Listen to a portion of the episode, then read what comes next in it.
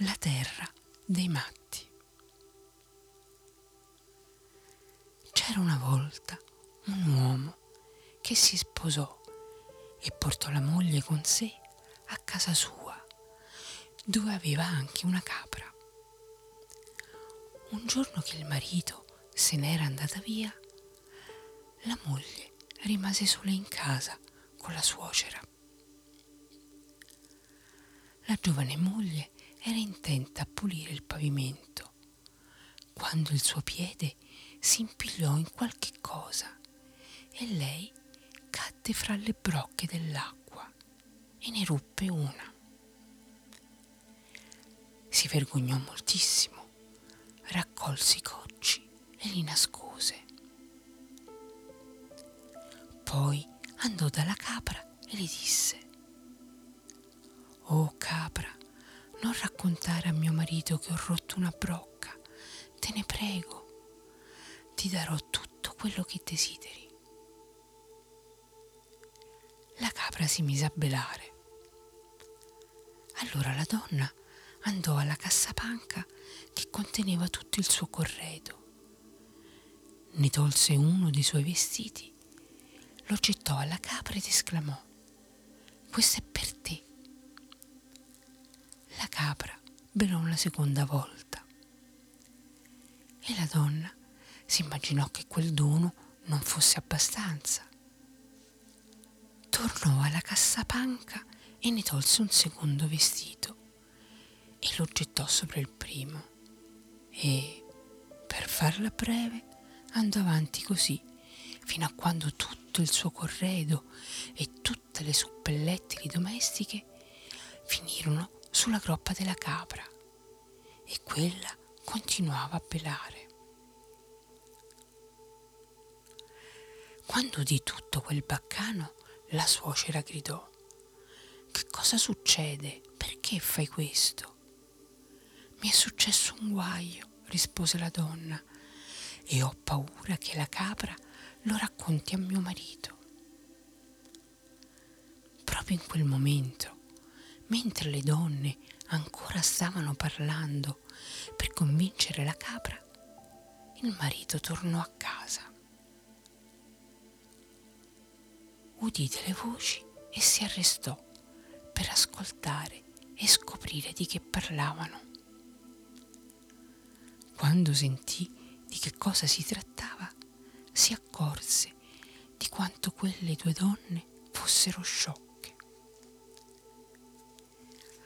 allontanò nuovamente dicendo fra sé hanno portato vergogna sulle tombe dei loro padri. Devo andarmene, qui davvero non posso restare più a lungo. Quelle due donne sono davvero completamente matte. Così lasciò la città e andò e andò sempre più lontano fino a quando arrivò a una tribù di nomadi. Aveva sete e si recò perciò all'apertura di una di quelle tende nere e disse Non avete nulla da darmi da bere? I nomadi colmarono una ciotola di legno di latticello e andarono a prendere due focaccine e gliele porsero e l'uomo mangiò e bevve. Allora si accorse che sul fondo della ciotola si era formata tanta sporcizia che quasi non la si poteva riempire. Perciò vi mise dentro una pietra e affondò la ciotola in un ruscello. Quando si fu ben ammollata, la tirò fuori e si mise a raschiarla. E quando tutta la sporcizia ne fu tolta, la ciotola era molto più grande. Ora arrivarono i proprietari della ciotola per riprendersela e si accorsero che si era ingrandita. Ehi, qual è il tuo mestiere? domandarono all'uomo. E io sono raschiatore di ciotole, rispose quello. Allora essi tornarono dai loro compagni della tribù e diffusero la notizia che era venuto un raschiatore di ciotole. E tutti i nomadi della tribù si riunirono e uno dopo l'altro gli portarono le loro ciotole perché le raschiasse. E l'uomo le mise tutte ad ammollare nel ruscello e le ingrandì e prese denaro per il suo lavoro. Quando ebbe messo insieme una bella sommetta, riprese la sua strada. Viaggiò e viaggiò fino a che arrivò a un villaggio dove coltivavano cotone. Allora si avvide che si era raccolta una gran folla di gente e che pareva ci fosse in corso una grande lite. Si unì agli altri e domandò che cosa succede? Abbiamo piantato cotone, gli risposero, e ora nei nostri campi è cresciuta un'erbaccia e non sappiamo cosa fare. Fatemi vedere, disse. Gliela mostrarono da lontano e lui vide che si trattava soltanto di un cocomero. Un seme doveva essere caduto in mezzo alle pianticelle del cotone e lì era cresciuto e ora portava un cocomero enorme. Che cosa mi date se ve lo distruggo? Domandò. Tutto quello che vuoi. Allora lui richiese una grossa somma di denaro e poi disse, e ora datemi arco e freccia. Prese l'arco, tese una freccia sulla corda e mirò proprio al centro del cocomero. La freccia colpì e dal cocomero salì un getto di succo rosso. Tutti gli abitanti del villaggio presero la fuga gridando il verde di quella pianta è sporco di sangue e ora ci farà morire tutti. Il viaggiatore si avvicinò al cocomero, affondò la mano nel buco fatto dalla freccia, squarciò il cocomero e beve un po' del succo. Gli abitanti del villaggio ne furono inorriditi e gridarono. Ma quell'uomo è uno spaventoso bevitore di sangue. Se rimane qui ci ucciderà tutti. E andarono da lui. Gli diedero ancora più denaro purché se ne andasse. Mentre ancora stavano raccogliendo il denaro da dargli, un venditore ambulante raccontò che se ne sarebbe andato in un altro villaggio.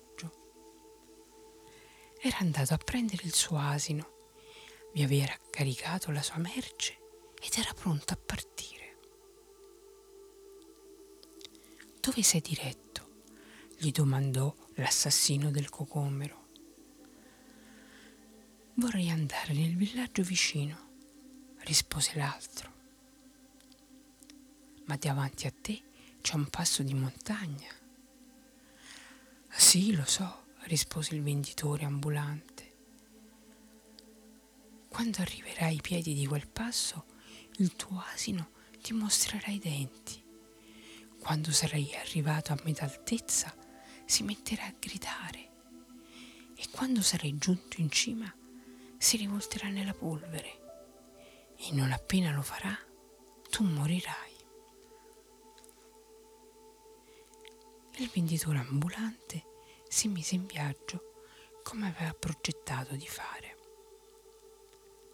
E quando ebbe raggiunto la sommità del passo, dovette accorgersi che era accaduto esattamente ciò che l'uomo aveva profetizzato. E davanti a lui l'asino si rotolava nella polvere. Allora si stese per terra come se volesse dormire e disse, ora sono morto. ma prima aveva slegato l'asino. E mentre l'uomo se ne stava disteso, arrivò un lupo e davanti ai suoi occhi fece a pezzi l'asino. Oh figlio di un padre peccatore, gridò l'uomo, se non fossi morto mai ti avrei lasciato divorare il mio asino.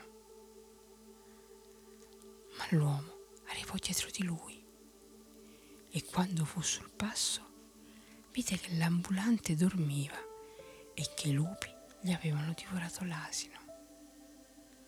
Ehi, gli gridò, sei morto? Sì, certo, rispose l'altro. Che cosa mi dai se ti richiamo in vita? Ti regalo tutto quello che mi è rimasto. E con queste parole gli regalò le borse appese alla sua sella e tutta la sua merce. Grazie, adesso sei di nuovo vivo, alzati.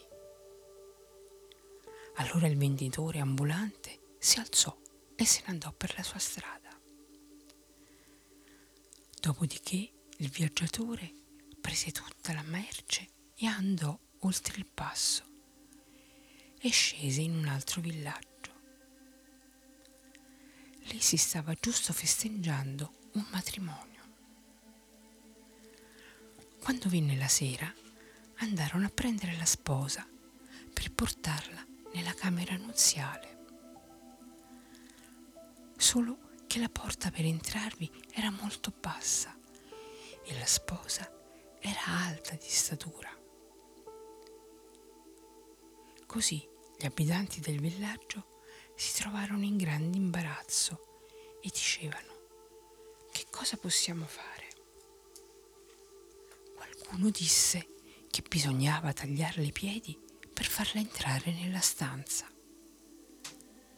Altri invece pensavano che sarebbe stato meglio tagliarle la testa. E altri ancora dichiararono che la cosa migliore sarebbe stata di demolire l'inquadratura della porta. Allora venne avanti il nostro viaggiatore e domandò, che cosa mi date se io non faccio alcuna di queste cose e tuttavia faccio entrare la sposa nella camera nuziale?